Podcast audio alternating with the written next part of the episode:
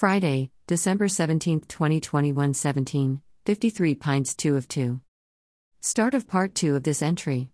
Broken into two separate parts due to podcasting platform constraints, in order to fully comprehend this entry, reading or listening in entirety is required.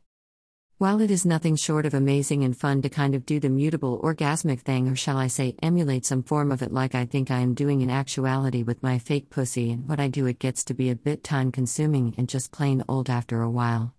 I'd much rather be doing that for a shorter period of time with a fun-loving girl whom could relate and traverse gender roles and conditioning with me than to be stuck doing it myself for too long, because there is nothing else I can really focus on enjoying at the moment. I really just need and want a girlfriend, no so much for just sex, but to just feel a deep connection with, where sex can be part of it in a way that is so unconventional but the only way I can enjoy it. I want someone to just fill the silence and challenge my perspectives to keep me thinking, rather than get lost in my own thoughtful noise to a point where it just seems like it is burning me out to think at all. I'm sick of people trying to convince me I am gay and should just settle for a gay lover. I don't want a gay lover, and I am sure I could have one any second, but in some way, for whatever reason, that just doesn't completely connect with me. I mean, I can dance around a little of it and have a little variety and fantasy with it, but the idea of the real thing and the experiences flirting with it in the past and what I see around me today makes me just feel a certain non-starter feeling about it as being any part of my life or any relationship. I just like girls better and relate better. I always did, but for many years it was all confused and fucked up by sexual abuse I had from my brother, mixed with the horrid state of my childhood and upbringing and the social isolation that all caused, that got me so out of touch and underexposed to women for far too long. Now, that some of that has changed and I have had a chance to get close to at least one girl, Tracy, I just feel like that's something I relate to and connect with most of all. Things didn't work out for us for a variety of reasons, but we did share a lot of good, and in the course of that and further exposure to women, I, I just don't feel any real deep-seated feeling like I want a male partner or want a relationship on any romantic level with a man. In fact, I don't really like having many male friends. It's not that I hate men, but I just like women more, as much as they are often such a pain in the ass in a lot of respects too. My problem is that women, like men, are conditioned a certain way, and while I am a victim of that myself, since I really started to explore that feminine girl part of me that I like the most and have the most fun making life with, it's like women seem to think I am too much like them or something, and so they don't like me. They want the rough and tough guy with the five o'clock shave and so on. I just defy all of that, and it's not intentional, but I am not going to change who I am just to have a girl either. I can make reasonable accommodations, but I am not going to sell out core things that make me who I am just to have a girl, like so many of these girls do just to have a man. That's bullshit to me, and it's never good, it's always trouble. I can't count the times women have bitched about all these things they say are bad with men, yet then turn around and perpetuate it by involving themselves with ugly men, and who will be the first to shit on and turn away any man who really is decent and very conventional, unlike me. It doesn't give me much hope I will ever have anybody to share life with. I am feeling like I am doomed to be alone forever until death does me part. It sucks. It's depressing, but it's reality, and it's not going to change until women change. This is not about me so much as it is the way women refuse to even give a chance for change or something good, because they don't want to face their own fallibilities. Nobody is perfect, and nothing has to be conventional all the time to be just as valuable, if not more so, and just as rewarding and meaningful. You can't say this to any woman though. They'll beat you down. Everybody, men included, will beat you down, but the more I live and see and hear, the more I am convinced I am right about what I have said here. I guess all I really have, like I wrote earlier, is little Hannah, and maybe that's all I will ever have. There will always be a certain emptiness in me about it though. I still don't believe it has to be this way, or that I deserve this kind of lot in life. I may be imperfect and I've done stupid things, but so has everyone else.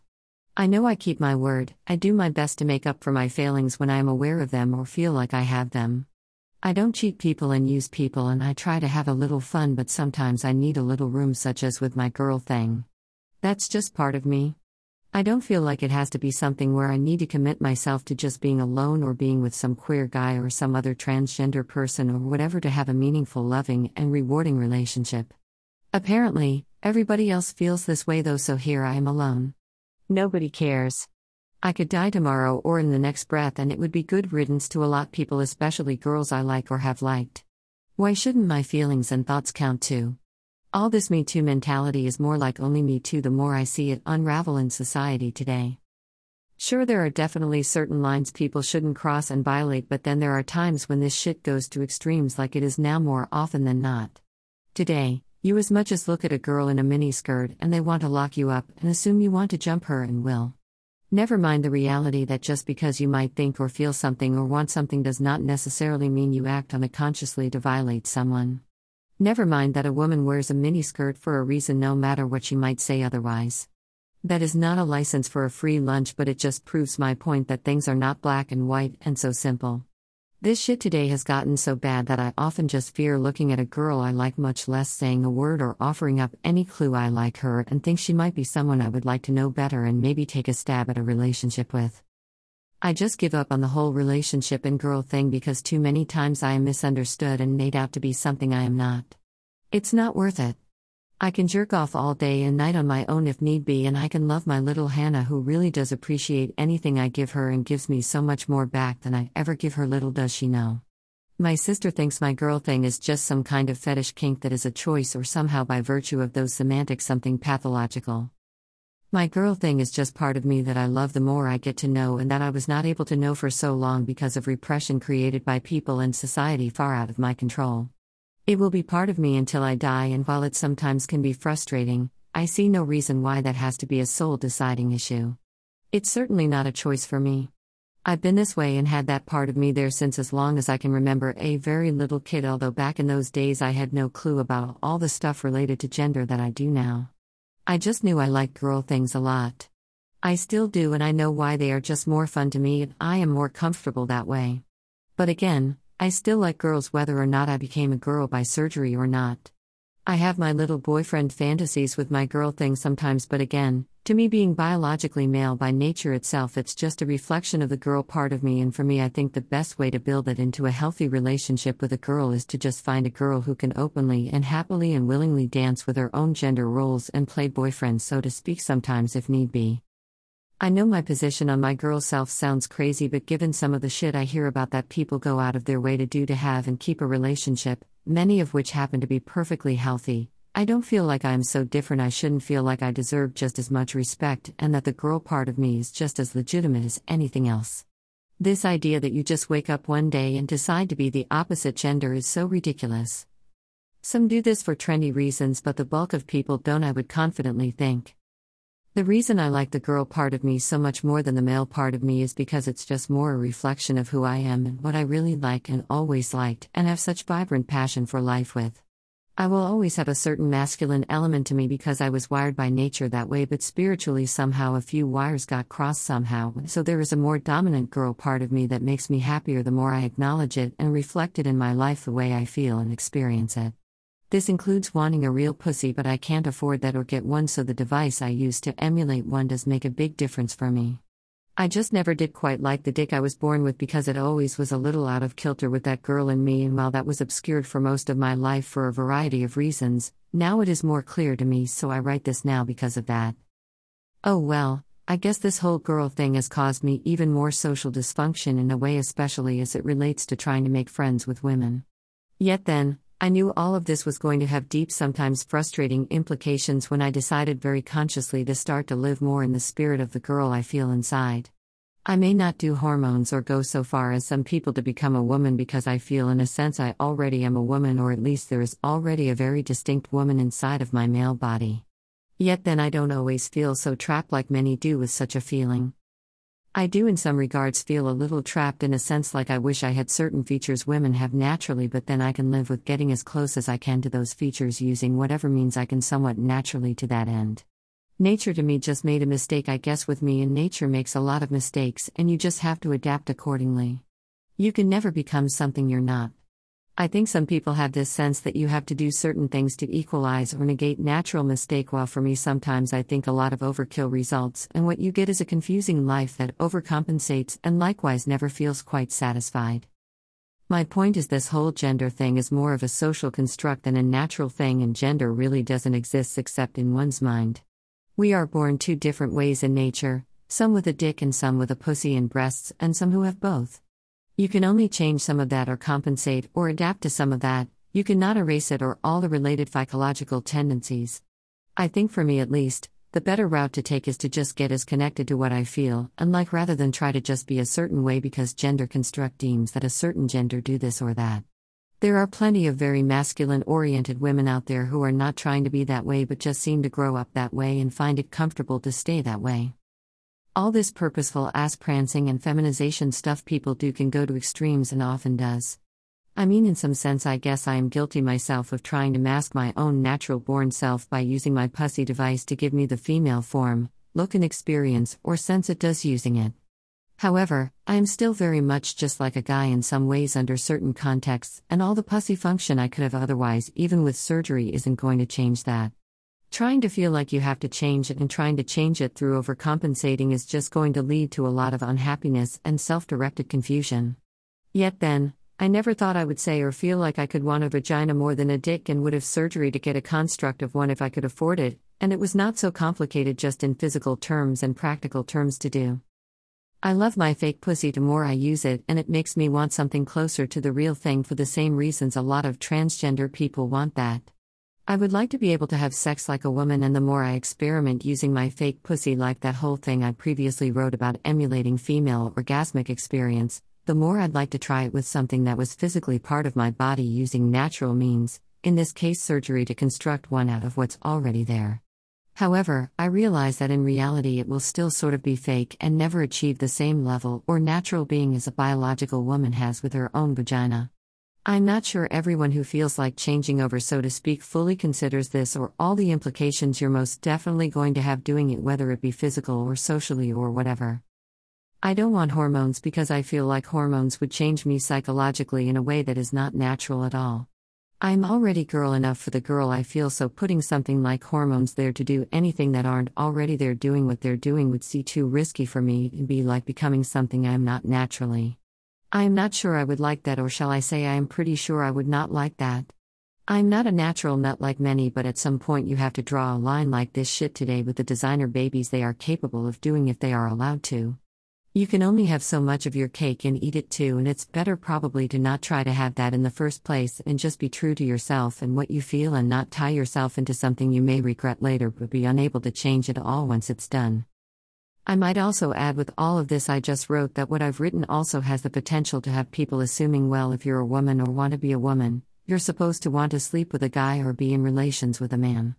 And that is so far from reality too. There are plenty of bisexual women out there. In fact, there would be more bisexual men, I think, if it were not so taboo for men. Women are lucky in this sense because for women to be bisexual is trendy and even sought after because of all the nonsense in this world and the psyches it creates.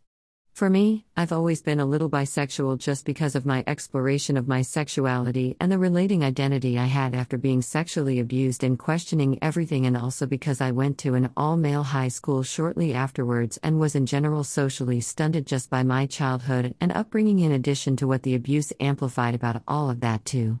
That said, I know how to get off both ways, and it's more a matter of what seems more yourself than what is not. I just never quite feel a connection to the homosexual experience like I do to the straight experience. Yet then I've not had a lot of straight experience because I was and still am so socially awkward and stunted. Yet the more I know and have relations with women and compare notes, so to speak, I feel much more natural and comfortable with a woman than I could ever feel with a man or ever felt during my explorations with the homosexual shit I explored with my best friend in high school. Both he and I were lost at the time for different reasons, so we just made do. After high school, when I was exposed more and more to girls again after four years of complete absence, the more I made connections and felt connections and later realized relationships on some level with them. This obsession other people have always had with me that make them insist time and time again that I am gay and should just live gay because that's what gay people do is such nonsense and ridiculous and comical yet not so funny having to deal with all the time. If I wanted to get a gay man, it's easier than ever, and I had plenty make this false assumption over my life and try to reel me in it, and so I know enough to say I think I am right about all of this. I think sexuality changes over context and time too, so for a time you may prefer one way of intimacy and grow out of it for one reason or another and swing another way. Gender has nothing to do with that, even though sexuality has a lot to do with how gender is realized and expressed and so on. My whole social problem from the get-go with all these issues I'm writing about has just been that I've let myself get pulled into many directions and riddled with too much doubt. I've been too scared to really dig deep into me and just run with what I feel and live the way I want to live.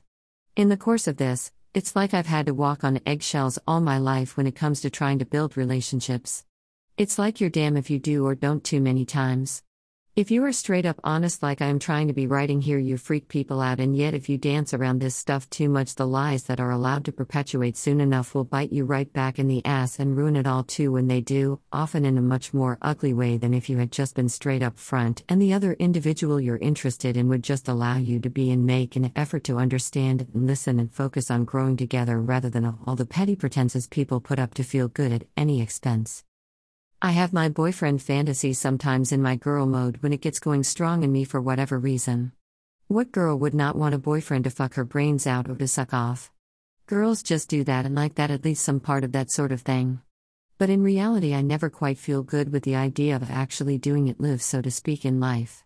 I have more fun with the security of the fantasy and a few sex toys any girl could use, along with some transverses of gender roles and conditioning to affect the same kind of experience and maybe even make it even more fun having a real person to be intimate with in the first place. How that could be done, how the hell I could ever find a girl that could ever dare to do it or want to do it is another story. I've given up hope pretty much that, that could ever find a woman who could relate to this admittedly convoluted psyche of mine I'm writing about now. It's frustrating, but it's just the way the world is and is conditioned to be. I can't change it, only another person whom I might be interested can change it by changing themselves enough to give it a chance. More often than not, I just feel more and more like that's too much to expect or ask, so I am beginning to feel like all I have now in life is going to be a life alone, but I could not have a life at all if I had to give up so much of who I really am and live some lie just to have a partner in life to share life with. But I didn't choose life to be this way, nor choose to be who I am either in many respects. I just became who I am through the experiences I had growing up and the environment I was in along the way in so many related contexts. So it goes. I guess there is no woman deep enough like this to know it or want it, or if there's, they just don't want to fool with it either. It's just sad in so many respects having to realize such a good part of me that I can love with the girl self I am realizing and expressing and living as much as I can these days. I mean, I know what I am walking into, and I know I am setting myself up for a lot of pushback, rejection, and outright doom to live and be alone the rest of whatever life I have left. Yet then I just can't go back or stop. I finally feel like the real me is being realized when before it was so lost and discounted and beat down before. I think it is not so coincidental this is happening now that my brother and mother are out of the picture and I am all on my own once and for all with nobody but me to rely on and live with. I think I let myself get too caught up in their cycle of fear and dependencies on pretense and want for me to be what they wanted versus who I was and could be in pursuit at times. I've been happier overall ever since, though I still have my shitty dark moments like this week and so many recently. I'm truly all on my own now, and nobody seems to respect that yet. So often everybody expects you that because they can't offer up support to you for anything they don't like or agree with. It's so ironic, but I don't for a minute doubt this is the root of a lot of my problems moving forward now in life. I'm doing my part, but everybody else seems to be wanting to get in the way of that or trying to subvert it or just don't respect that. I can only do so much on my own. I can be only so strong. You can't build a life without tools, and tools don't come out of thin air. They come from other people around you and a lot of other things that influence your access to tools to accomplish this end. Anyone who tries to negate this is just living a lie purposefully, or is just plain so stupid they can't connect their own dots and how they got to or didn't get to places in their own life. There are so many universal concepts and realities that are obscured by the context they play out in and the semantics used to discuss them or know them in some structured form to make sense of them. We all need as human souls to make sense of stuff. The entire world is built on science, and yet science itself is a human construct that is purely subjective in many ways. It is true that certain things in nature just happen over and over again in a certain given way, but the reasons behind that are subjective. Nobody really knows why. It is our purpose to understand nature in a sense that we can interface within our own lives and how those things affect our life and society, so on. It may seem a bit metaphysically deep, but it is so simple. Humanity has so many universalities that connect like dots the same way all the time, but are often obscured by poor semantics or intentional obfuscation of things to some self-interested human-oriented end. I guess what I just wrote would be more fodder for the shrinks to deem me unfit to think or somehow delusional, but their entire profession is built around this, and is often one of the sciences most prone to this sort of bullshit. It's comical, the irony. Well, I guess I ended up on another meandering train of deep thought. At least this time it's on paper, so to speak, and I didn't lose it to the silence of solitary life alone and my ears alone. I just find myself thinking deeper these days about a lot of things because I find myself seeing so many dots connecting in so many universal ways it is almost uncanny. I mean, the irrelevance of these connections on their face is so uncanny that you have to wonder if you're not just thinking too much or if you are indeed going crazy. I can't just stop thinking like so many people, especially those mental health people, try to tell you to do. To me, that is just somehow idolizing and perpetuating ignorance, and I cannot see how that benefits anybody or this world at large in any meaningful way. I think too much of that is going on now to extremes, and we have so many corrupt ills in our world and the increasingly caustic problems we have because of it. To me, it is indicative of that old favorite seventies eighties motto for the Negro College Fund that when a mind is a terrible thing to waste. I guess it's time to get more down to earth and shut down these deeper trains of thought I am writing. It is almost midnight already, and I am not sure why the hell I even bothered to write it all tonight. I kind of fell out of habit of daily writing in these journals a long time ago and wanted to come back to a more regular exercise of writing my thoughts and feelings in the moment again. However, it seems like life has become so menial and riddled with such petty distractions, down to having to worry about where the next cigarette butt will come from when I run out of them, because I don't even have a dime for anything on a daily basis and have to deal with this shit month after month. It has only gotten worse over the years too. Because of these facts, like so many other things, it seems almost like, what's the point of documenting anything about myself, because it doesn't and will never keep the lights on or provide me with a cigarette butt to hold off a more raw human thing that I am not willing to give up just because I like a little sin like everybody else, and it happens not to be as trendy and acceptable as everybody else's own sins and addictions. Hell, most people will never admit they have any at all, and they never want to do the numbers, so to speak, when they try to use that as a means to say you have nothing because you waste all your money on that stuff. They always squirm like rats in a science lab being probed with electrical shocks when forced to prove their legitimacy over my own. It always comes down to this. Sometimes when I really want to shut people up because I am tired of their buck dance and gristle the best way that never fails and force them to do the numbers, because you know they can't and they know it, and it's almost comical how they will most often shut the fuck up real quick when they know they'll have to prove your point to themselves for you because they can't get out of the lie they're trying to tell to sow doubt about your own feelings or thoughts. Sometimes it's funny to just do this for shits and giggles, to see people squirm like idiots because they're so fucking annoying they deserve to feel and look like the fools that they are. To put it more specifically about my sin with smoking, I know it's going to kill me someday and I shouldn't do it, but hey, it's one small enjoyment for me now and I'll deal with it as I may. How is that any different from the money someone else saying this is wasting, which oftentimes is ten times or more than what you spend on cigarettes for shit like fast food and fancy coffee or whatever? Any different? All that shit is going to kill you just as much, and all of it has its own just as relevant and notoriously ill effects on everybody else in some way as you're smoking a cigarette or whatever. I'm so tired of these double standards and bullshit with people, and it seems like they're making a cottage industry today to profit from it somehow in some way, a select few. Damn if I'm going to take that shit off anybody anymore. I've taken enough, and their dirty little habits have affected me in a lot more nefarious ways than anything I've ever done or will ever do. Everybody today wants to create an adversarial environment to live in, and it's killing this entire world and this country I live in for sure. There is a time and place to be adversarial, but to outright make every attempt to make every aspect of life that way, like people are doing today, is just beyond me and will end this world someday as we know it and suck every ounce of humanity out of it, whether they deserve it or not. Furthermore, people who do this only get back what they put in more adversarial response to it. It's simple human nature. Defiance breeds defiance, and a genuine effort to understand and respect and peacefully coexist will breed more of the same. Why is that so damn difficult for people to understand these days? You have to see and listen before you can know. You have to think too. Knowledge and understanding can't be served up like a Big Mac, like people want it instantly today with everything. I'm so sick of this shit. A lot of my own personal problems getting my own life straight and finding some security and peaceful coexistence for myself is impacted largely by all this shit, which is far out of my control in many respects. The only way to be out of its ugly grip is to die, or for people to stop doing it and change collectively the way world coexists to change this reality.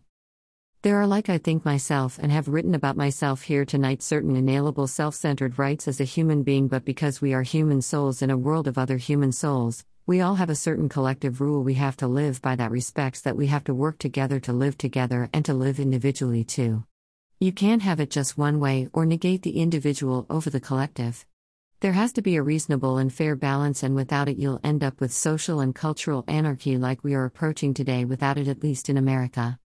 The only people interested in having anarchy and who promote stuff that perpetrates and ensures that are a select few and deliberately hiding in the shadows waiting to sow undeserved selfish profit from all of this division. Steve Bannon, Trump's second-hand man, is a good example of the assholes who seek only one thing: profit from division. They'll do anything and have done so much ill already just to profit selfishly from it. Yet these dumbass people in cannot seem to grasp how clearly this is true, and he is so audacious he does this stuff in broad, wide open view. He doesn't even try to hide it. It amazes me yet doesn't how stupid people allow themselves to be, and who by being such play right into the game willingly even when they are fucking themselves while doing it. It makes me so ill that I often don't want to turn on the news because it is riddled with this reality so much every day on so many levels. I listen to fairly balanced sources of news and opinion, so it's not like with people who knowingly and willfully drown their own intelligence with stuff like Newsmax and Fox News. That stuff is pure nonsense and more akin to infotainment than possessing any redeeming quality at all. As some famous U S Supreme Court justice once said about pornography, it is as no socially redeeming quality as just prurient interested. It was something along those lines. I may have quoted it badly. As I recall, the irony of all the Supreme Court case I mentioned is it was that a justice that was known to be a very liberal justice, and even he saw no redeeming value. He just saw the relevant facts surrounding the implications of how it was governed under law given the context of the U S Constitution. Yet today you have this cottage industry of nuts, usually gun nuts but now a lot Trump nuts, who parade around like they're superior and are constitutionalists. You could make a full-fledged T V sitcom or series about these dumb asses and this dumbass pseudo-logic today, and those dumb asses would probably find it just as funny, if not more so than the rest of people, because they'd be getting the real thing they wanted most attention for, and to themselves a certain legitimacy they don't deserve that is very dangerous to the very Constitution that would allow it. Yet I am not supposed to think about stuff like this. I had one of those mental health greenhorns try to tell me that when I mentioned something related to all of this. It's comical. That stuff I shouldn't be thinking about is the very stuff that is causing a lot of the problems I am having living my own personal life. It all flows down and throughout everything, and to ignore that reality is delusion by the very definition those very mental health people say they ascribe to and want to prevent. I guess this is why I am writing so much every time I sit down to write, here lately especially. This is also why I am so despondent about life and the future and everything. How the hell am I supposed to live when people are so unwilling to acknowledge the ills of things and thus never fight like hell to change things so they are less ill, so I don't have to suffer like so many others because they aren't being changed or addressed? To me, thumping the same old Bible every day without living by its own edicts or demonstrations of good versus bad virtue is akin to going to church every day and thumping the same old Bible with a lot like-minded people and a sweet-talking preacher people like to hear, but then going home all week top spent with a whore working the streets for a dollar to get off quick and easy and walk away from responsibility in the same sentence. It's buck dance and gristle, like I've been saying a lot lately about a lot of things. It's one of those universal things semantically that address so many much deeper things, often obscured by overly confusing if not downright ugly and poorly used semantics. Sometimes it's best to say things straight and pure in language that anybody can understand on a very personal level somehow, something they can relate to right in their own lives and the pocket of their own pants, so to speak. Why is that so hard for some people to get? It's not rocket science, and you don't have to be pedigreed with a doctorate in something to know that much if you have lived long enough, and especially if you've lived like I have had to much of my life and seen what I've seen. I am pretty damn sure I am not the only one or some special one either. I think this world just loves to drown out truths, especially when they're not black and white, and make people uncomfortable because they conflict with selfishly designed personally convictions. I have to laugh in a way about all this shit I am writing tonight. Maybe this is precisely why people don't like me, even more so why I can't find a girl to date, much less ever connect with the girls I for some reason tend to be attracted to the most, who are usually very young and untainted yet. I think that tendency comes from my own social stuntedness, as I referred to earlier in my writing tonight. It's not like I am some pervert out there trying to exploit stupid young girls. I genuinely find certain things in the young girls I've liked, and for whatever reason it gives me life and passion, sometimes on different levels, not always so much a sexual one like some people may assume or want to claim is the real reason. A part of me never had a chance to live the life and relate to those kinds of girls in my time, so I am missing that, and then in a way I know this fact and that it's not always good or ever good to try to reclaim things, but in a way when you feel something you feel something, and when it is genuine, why does what amounts to an arbitrary thing such as age have to always be a deciding factor or a line you don't cross? What I think is more important is how one acts upon what they know in general, whether they should not. Just because you have the power or ability to do something, doesn't mean you're sure that you can affect the most good from it. Sometimes you just need to share the living experience to know it better, and maybe offer up a willing participant a little something you have that they may not, and together the two of you can share something meaningful and grow. Isn't that the whole point of love in the first place, or any relationship for that matter? I'm always sort of doubting myself because of this shit, and I always try to know what every implication could be of me pursing some girl younger than me, especially when I sense a chance I can have something if I play the cards right. The last thing I ever have wanted to do is exploit anyone or knowingly violate someone's show and just cut and run and take it all for myself. Needless to say, all this deep shit always gets lost most of the time with my little forays into the idea maybe I could somehow overcome the social debacle state by just being honest and straight and feeling like I have complete control over my feelings, so I would never fall prey to doing some stupid, damaging, or just plain bad. One reason I walked out on that Wawa girl Caitlin is because of this fact. The irony is the other girl there I knew much longer, who was for a time frustrated with me and I was frustrated with, actually did give me a chance by accepting something I made for her to address all this sort of stuff, and it was a good thing after all, to my own surprise. So much weight was lifted and I could let go, yet feel such a deep connection and see such a different beauty in this girl ever since. She never once said a thing about what I did other than to let me know it was okay when I asked about it. I mean, I am sure she got it and have had peace with it all ever since. Now that I fucked up things apparently with Caitlin, I will never see this other girl again because she's just about finished with college and I know sooner or later she'll disappear. She doesn't want to be making subs the rest of her life, part of the original reason I did like her a lot in the first place once I started to know her more after my first initial attraction. I never once thought I'd ever have peace, and suddenly I did. I am grateful for that. The last time I saw her before the Caitlin debacle unfolded, I had this weird but almost beautiful experience too. It ended on that note, I guess. She looked so different and I could sense already how she was getting older and changing, and that night I last saw her, I could almost imagine without a doubt a candlelight dinner with her, for example, just talking if things could be different. She would probably do it too, but it wasn't our time or place, so it was just a dream, but she still had such an unforgettable glow I still recall that continues to give me this deep sense of peace and grace, and was so beautiful in a way that defies true words. I really never expected that ever, especially the way things seemed before I did that little thing I did and shared it with her. I guess for my own personal reason, I need to just mention her name as I know it, which is Kim. It's sort of funny in a way every time I think about it, like now. Why didn't I just do this thing I did at the first sign of stress between us? I'll never know why really, but at least we part ways in grace. That's all I wanted most of all, if nothing else. That's also why the Caitlin debacle nags at me a lot. Sometimes we could have had grace too, but somehow we couldn't and didn't and never will. Caitlin will just be another fuzzy aside, sooner or later lost in all the noise of loss and failure and annals of history of my life as it plays out until the very end. I will never have peace with that. It's all comical too, all of this, because somehow I ended up having all this metaphysical experience of sorts at a fucking Quick Mart I just used to frequent for daily coffee, and also the one they both worked at because it was a little further away from where I live, outside the grips of the ghetto urban nuances here I hate so much. I T would have been easier to do like most people do and just ask a girl on a fucking date, or go to a bar and meet girls and do the same, but no, with me, I always have to fuck it up and make it complicated even when I don't realize it at first. It's another one of those things that would be great fodder for some kind of dramatic piece or sitcom or something. Gosh, my life has to be so littered with unconventional shit, not just shit but always unconventional deep metaphysical shit that hangs around in the air like swamp gas in a noxious swamp during one hundred ten degree weather in the middle of August. It gets in everything somehow, even when you get out, and lingers for a long time until finally you just don't notice it anymore and it's just gone.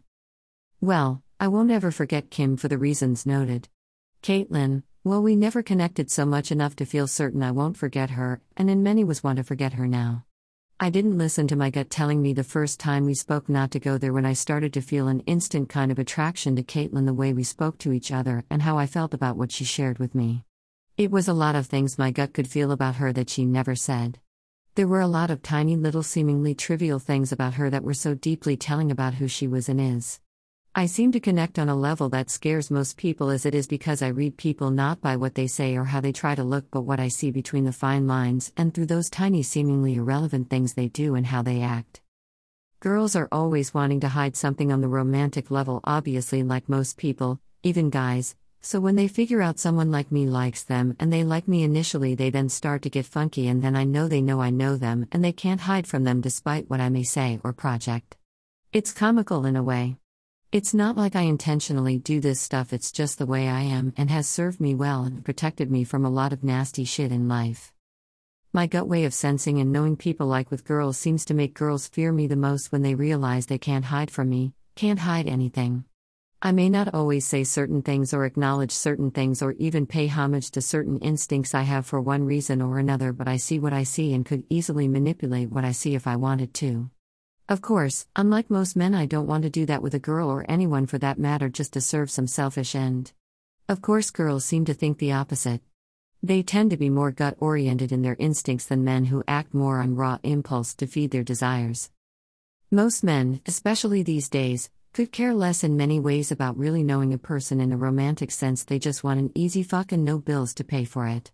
I am not saying all men are this way, but too many are. It's so much so that girls have become conditioned to that, and anyone who defies that model scares the shit out of them, because people don't like to show their most intimate fears to just anybody. They try to create a way to make their rejection based in these fears more plausible and easily acceptable. It sucks.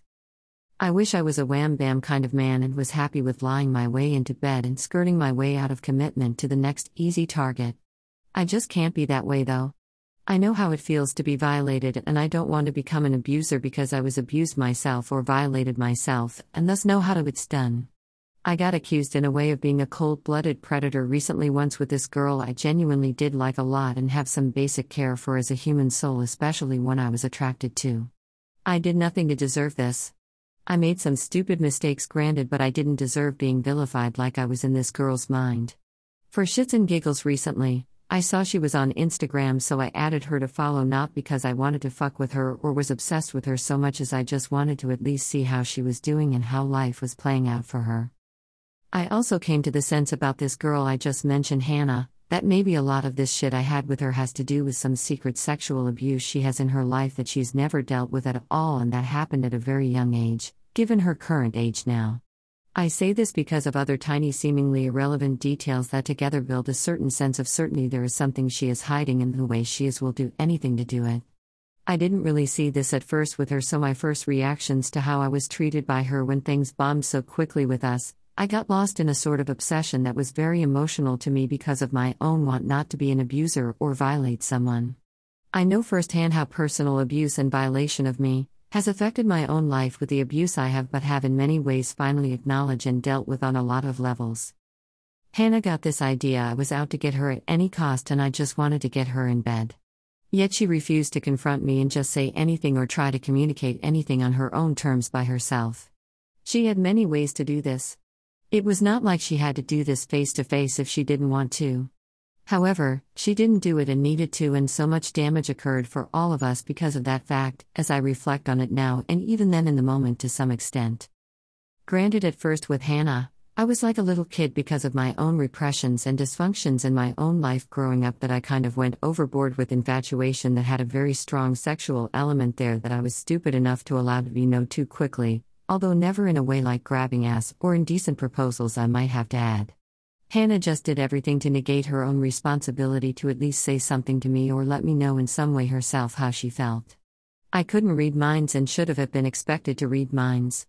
I certainly shouldn't have been treated like I was crazy or some freak because I didn't take lead when she herself had some girl she knew randomly out of blue look me up on social media and contact me, also accusing me of shit when she never met me or knew me or had any right to make any judgments about me or for Hannah herself. I went through a lot of unnecessary emotional distress and pain for all of this shit with Hannah, and I didn't deserve that.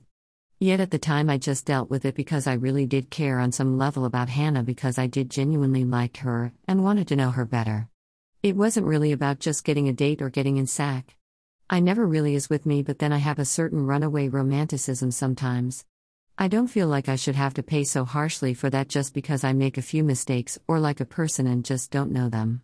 How the hell can you not make mistakes or not fall prey to bad habits or misunderstandings or runaway romanticism when you can't communicate and get to know something by doing so? Needless to say, Hannah has done things I know about, little tidbits I've seen or dug up purposefully looking to figure the real reasons behind all of this shit I had with her and why it turned out to be such a mess. The things she's most notably done indicate clearly she'll go to any means to be part of something, be part of the club, and will do anything to hide certain things that seem completely ridiculous for a person like her to be going out of her way to hide. I mean, I realize there are times you do certain things for good reasons, but even then you do should know well enough how to do them well rather than just do this stuff so recklessly and carelessly that a three-year-old could figure it out something wasn't adding up and there was some deeper, more nefarious thing that the person is trying to hide that is driving all of this nonsense. I just feel sorry for Hannah now. That's really the reason I wanted to kind of keep tabs on her from afar, so to speak. I think she has some seriously deep wounds that are going to ultimately ruin her life the longer she negates their existence and refuses to face them down and deal with them. I realize there is little I can do about it myself, and I have no standing to do anything but then just following someone on Instagram who has a public profile open to anyone and knows that, and that happens to be simply a damn profile related to her career, which in her case is real estate right now. I don't obsess too much about the Hannah thing now, but I just happened to notice she blocked me, so she must have had that mentality of hers about me kicking yet again. I guess that is what was so nagging for me. It's like I find myself in this position so much with people I really do like and care for, and it all gets lost in nonsense like this, when if this stuff was not in the way, something good could be realized and share. It might not be what you initially thought it could be or would be, but it can be something good. I think if none of this other shit was in the way, I could have kept some small connection with Hannah and we could have had some small but meaningful understanding that would have been good for us, especially in light of what I think is behind all that other stuff. Yet again, I realize I can't save the world or a single person in it. They have to do that for themselves by their own terms. Anything else is a recipe for disaster of one variety or another. I just mention Hannah abruptly here in the course of writing this other stuff because I have yet to write about it in this journal, so it just seemed to fit in a way with the train of thought I was already on, so I put it here. I might also add that one reason I named little Hannah the way I did is because big Hannah never left me. I could never love her and she could never love me, but little Hannah had so many of the similar qualities that drew me to big Hannah, so in a certain respect and love for big Hannah, I named little Hannah that way as one piece of memory I could keep and grow with, if not with the larger Hannah herself. Maybe this sounds ridiculously deep, but that is honest to God the reason why I named little Hannah the way I did. She showed up on my doorstep almost exactly a year after the debacle with Big Hannah, and at the time I had not fully discharged my attachment to Big Hannah, and all that happened. It's almost comical in a way. I shudder to think how Big Hannah would contort her thinking even more against me if she did know about my feline and my name for her. I just notice little details and connect dots, and when I sense a pattern then I dig deeper and put together more little dots most people would write off as nothing, and usually it begins to tell a true story nobody knew but the person at hand, in this case Big Hannah. I don't think Big Hannah has told anybody about this dirty secret she has been hiding all her life, it seems. I wonder if she'll even realize this and do something about it and face it. It's just sad. Hannah was really never was a bad person, but then we were not compatible either, yet then I still saw such a certain beautiful playful innocence in her that was just completely addictive for me, as my own life is riddled with such dirty intrusion and guilt. I was able to grab a few photos of Hannah's profile before she took it down, and there is this one in particular that someone took that captures her the best and that I hold dear to my heart, having the luck to find and keep. It is so simple yet captures everything that drew me to her in the first place. Yet then on top of it, she'd probably disown me and hate me to death if she knew I had it. I look at occasionally because I can't just forget her. She reached a part of me, a pure, genuinely pristine yet crazy part of me, and set it free, and while I was so recklessly in a way with it, I never had that before I met her, a girl do that like she did for me when I first met her. It was shortly after my mother had just died, and the day I met her, my brother had berated me into oblivion with his own abusive ways, like he ultimately also did all of my childhood in so many ways, and Hannah, well, she was all mine out of his reach. Hannah was brought out a pure part of me untainted and disgraced or discounted. She gave me life and energy and hope. Maybe it was misguided in a way, but the point is it was all an honestly genuine act or thing. It was never some diseased extension of some deep human fault like it ultimately was made out to be in Hannah's own mind than those of her friends who egged that idea on and who never met me or knew me or gave me a chance to defend myself against. My first experience with a girl I liked when I was a little kid was horrid, beyond horrid for anybody. It is almost hard to write about it, but I will for the sake of not letting it go unsaid, and also because it illustrates why I feel and think about all of this stuff with Hannah the way I do, and on a large scale about a lot of things regarding relationships in general. My brother made me watch as he and his friend duped a very young girl, one my age, to allow them well more like my brother, but his friend was there, put a firecracker in her vagina. The little girl knew it was wrong then and there. I was forced to watch this, unable to do or say or stop anything. I can still vividly recall it to this day.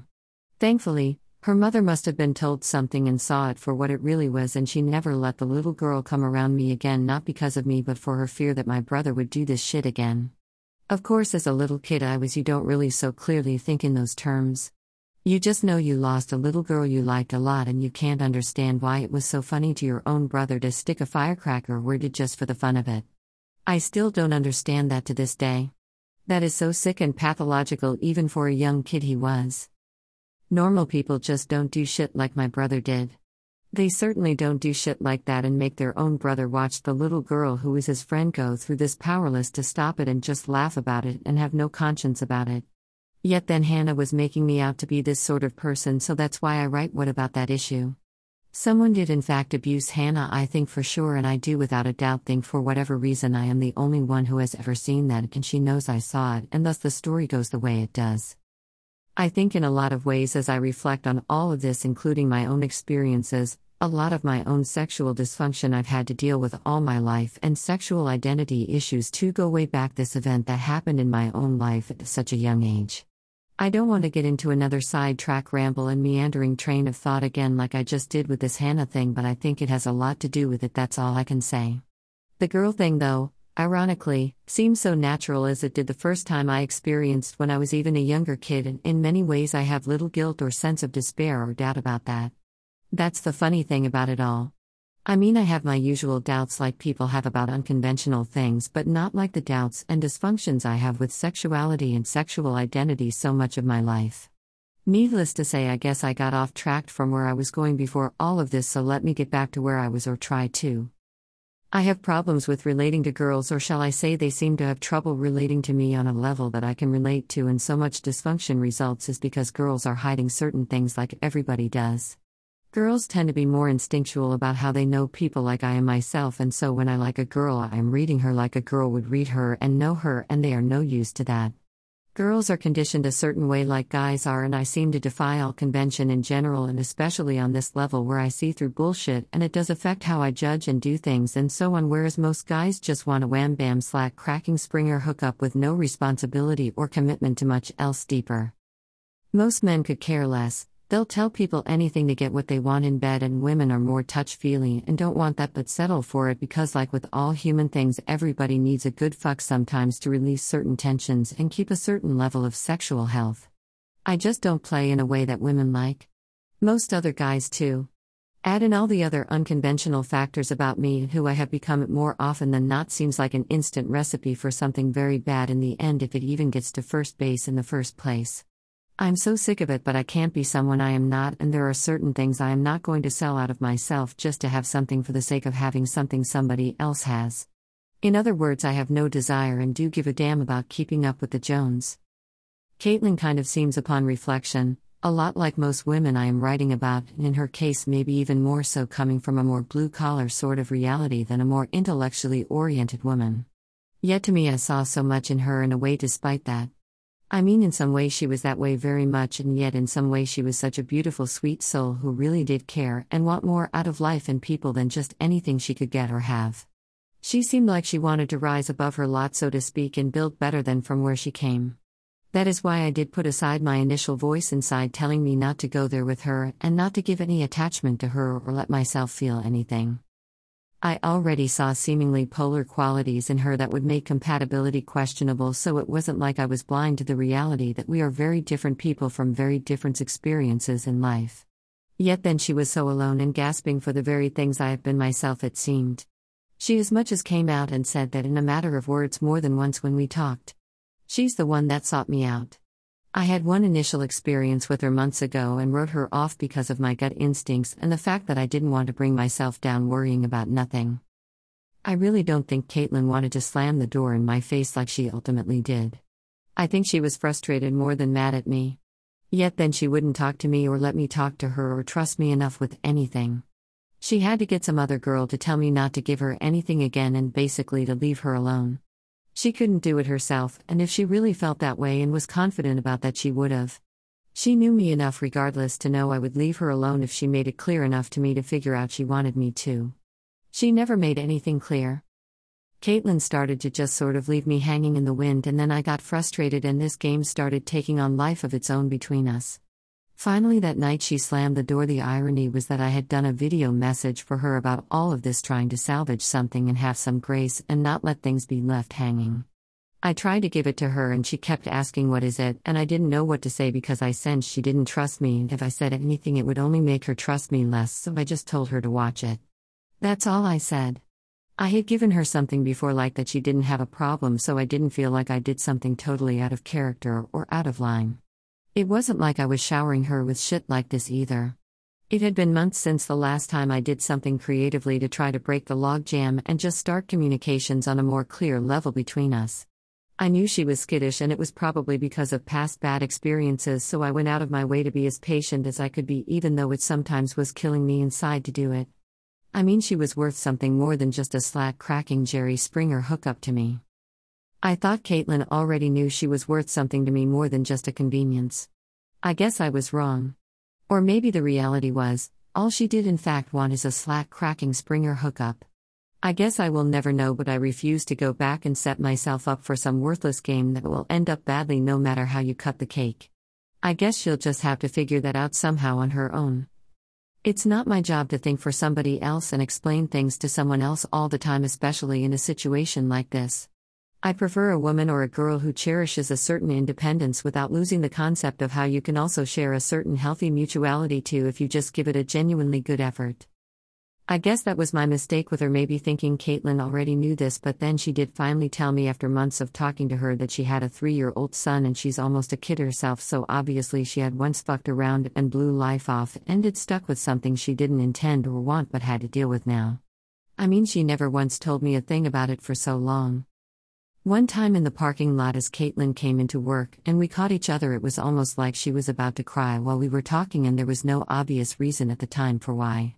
Then not more than a few days after that, when I bugged her a little by teasing her, she let it intentionally slip out on a whim, as if like accident that she was off for the weekend to spend with her son.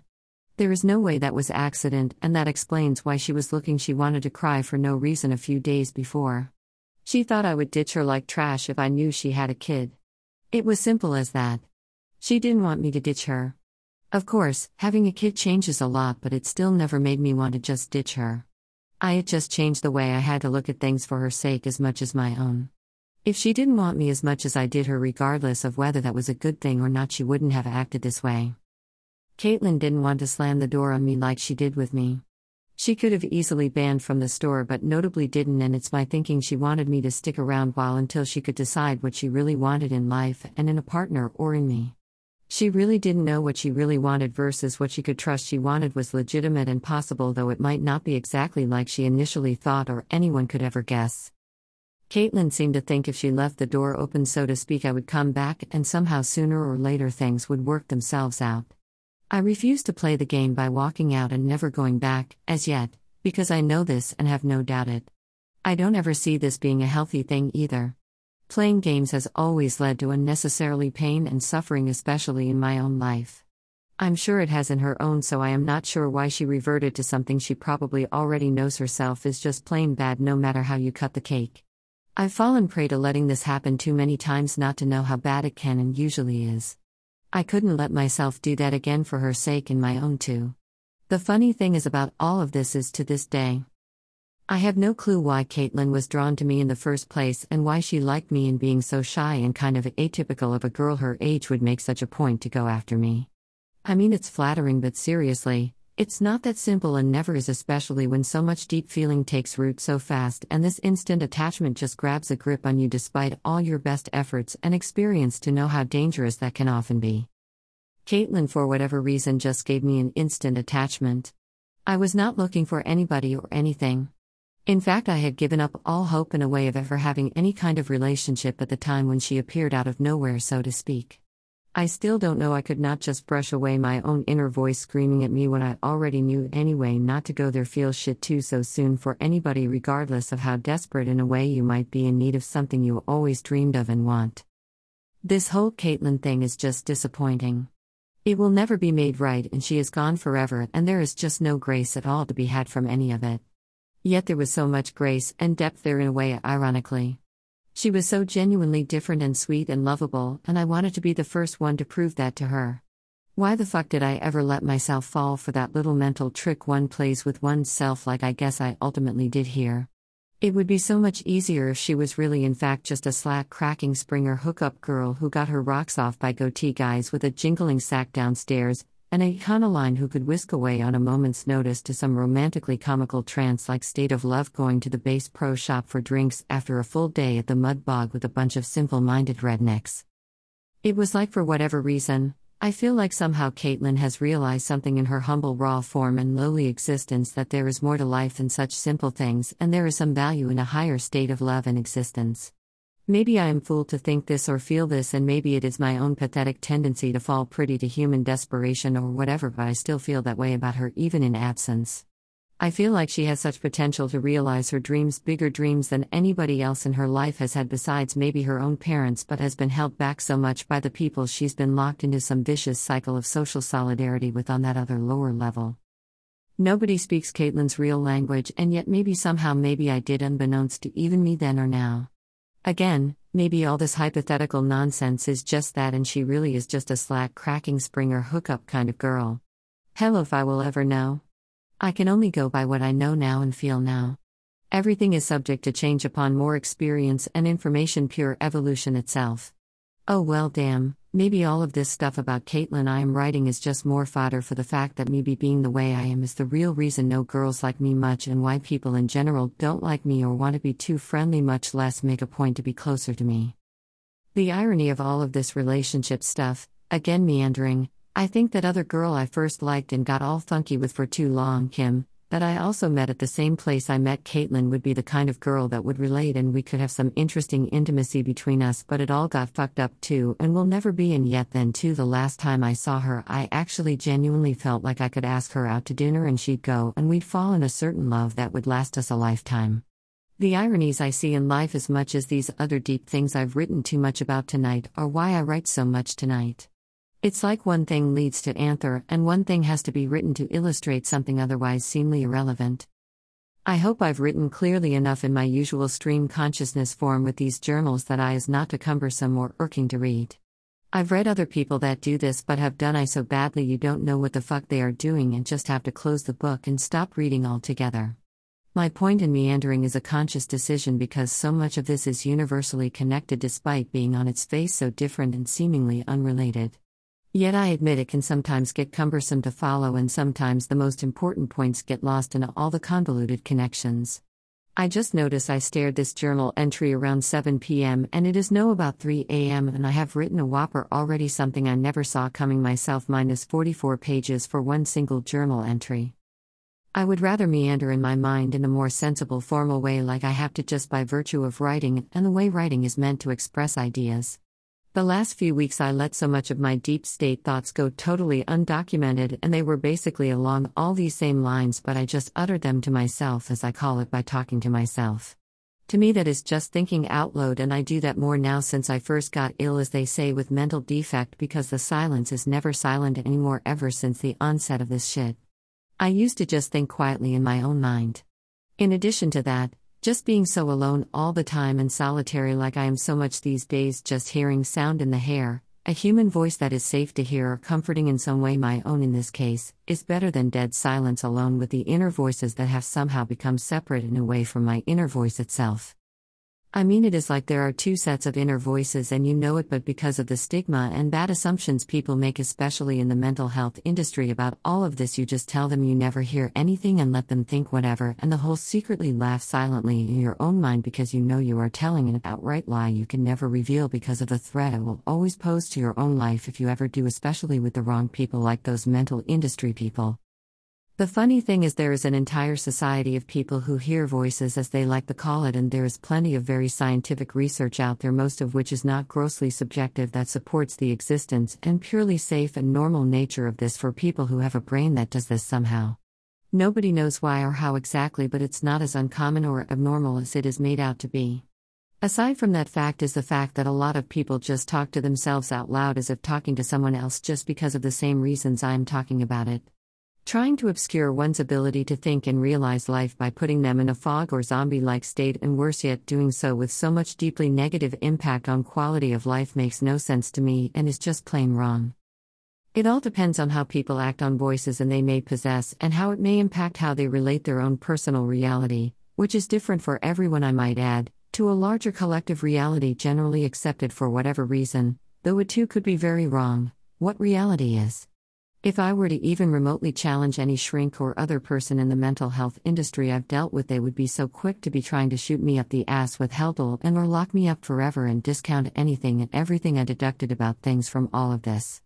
That's why I never tell them shit about shit and only craft a story that I want them to hear or feel safe for them to contort, because it won't come back on my ass somehow, and give them any free rein to fuck me over like they will do if you let them and are ever really honest about anything with them. As I have emphasized time and time again, those people in the mental health industry are dangerous people who thrive on control and manipulation of reality to some end, usually driven by ego and money or both, because one feeds the other. Anyone is a fool not to be on a certain automatic and careful guard dealing with any of those people. The way they treated me is responsible for much of the troubles I have from day one since I first had my experience with bipolar disorder. The disorder I already suspected myself years before, but never dared to expose or share, because even then I knew how those people were, and so I never could ever trust telling them or anybody who trusted them anything. So much could have been avoided and may never have happened in the first place in my life with this shit had it not been for this fact. The mental health industry people cheated so much from me because of their egocentric, willful ignorance and disrespect of my own rights and want for a quality of life that was in balance with any treatment I might have for a natural problem that may need at times be managed in some way that may require things like drugs. It was never my want to fight off acceptance of something I already knew. It was my experience of being raped and violated from day one into a deep distrust that I was so angry and bitter I could never trust anybody or rely on anybody to respect me enough to communicate anything, much less collaborate effectively in helping myself. I sure as hell didn't want to end up the way I did back when I first fell into full-blown psychosis because of all this shit they did and I knew they would do if I trusted them with anything. All I had was myself and the human want to survive until the bitter end that most people have by nature, and so I fought as long as I could, not because I wanted to but because I had to give what the alternatives were, and which I already knew despite their likely claim I didn't know. It's so simple, and yet those mental health industry cult members, they seem more and more to me the more I think about it, make every excuse to cover up this fact and obscure this truth if they are ever aware of what I write her, and this line of thinking about it all I have now and have had from just about day one too. I shudder to think of all the other people in this world, or at least in this country I live in, who really do suffer so much, just as much as I did, because of this shit. All this shit with the mental health industry cult makes me angry and bitter, and I will never lose that until I see genuine acknowledgement of this and genuine effort to change this, not just more buck dance and gristle talk and diddly squat. I am not accepting more of the same in my life again with those people or anybody else in any other level of life and society who operates like this. I am sick of it. What good will it ever do me? How will that ever be helpful for me? It has destroyed so much of my life needlessly. I'm going to talk about it like I am now and not fear them, and just shut up and play into their little blame the victim mentality when all else fails to cover their own responsibilities and ass. If they want to politicize things like everybody seems to want to these days to deflect personal responsibilities, I can play just as hard and be really bitter and mean and get just as dirty as need be to make my point, and I will do it until a bullet goes in my head and shuts me up or some other form of natural death where I cannot do it anymore. Oh well, I guess I have written enough. I think I just wrote a mini book of sorts through no intention of my own, but maybe it was good to write after the last few days of twiddling thumbs and feeling so shitty and being so destitute without as much as a cigarette butt, much less anything else. It's funny how all this brute force destitution, this kind of stuff, pushes so many people into, sometimes can bring out such a deep state of thinking and realizations about things. I'm not sure some people are very amused when you have the balls to call things out for what they are rather than play conventional buck dance and gristle diddly squat games that allow certain people to perpetuate certain lies so they can profit from it in some selfish way. I'm sorry, I never was an ass-kiss kind of person because I don't give a damn about pretenses and convention.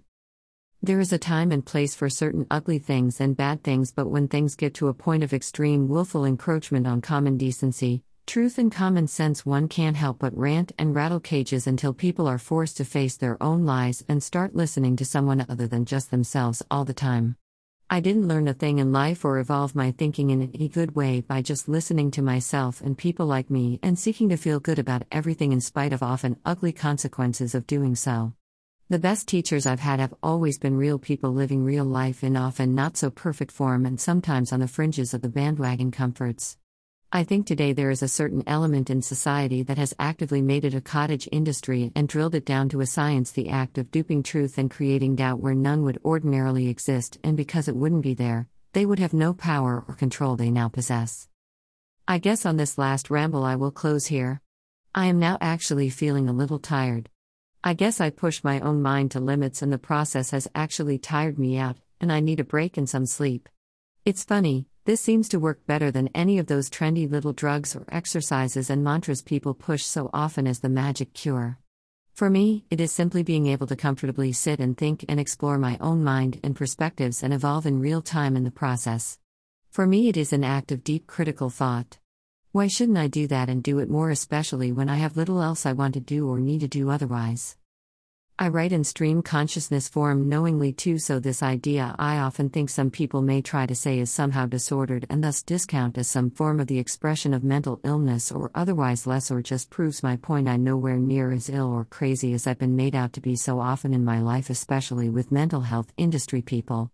They just hate it. They can't hide their tricks from me, like women hate it that I can see through things they do a lot of times, even though it's not because I want to exploit them, it's just the way I've always been.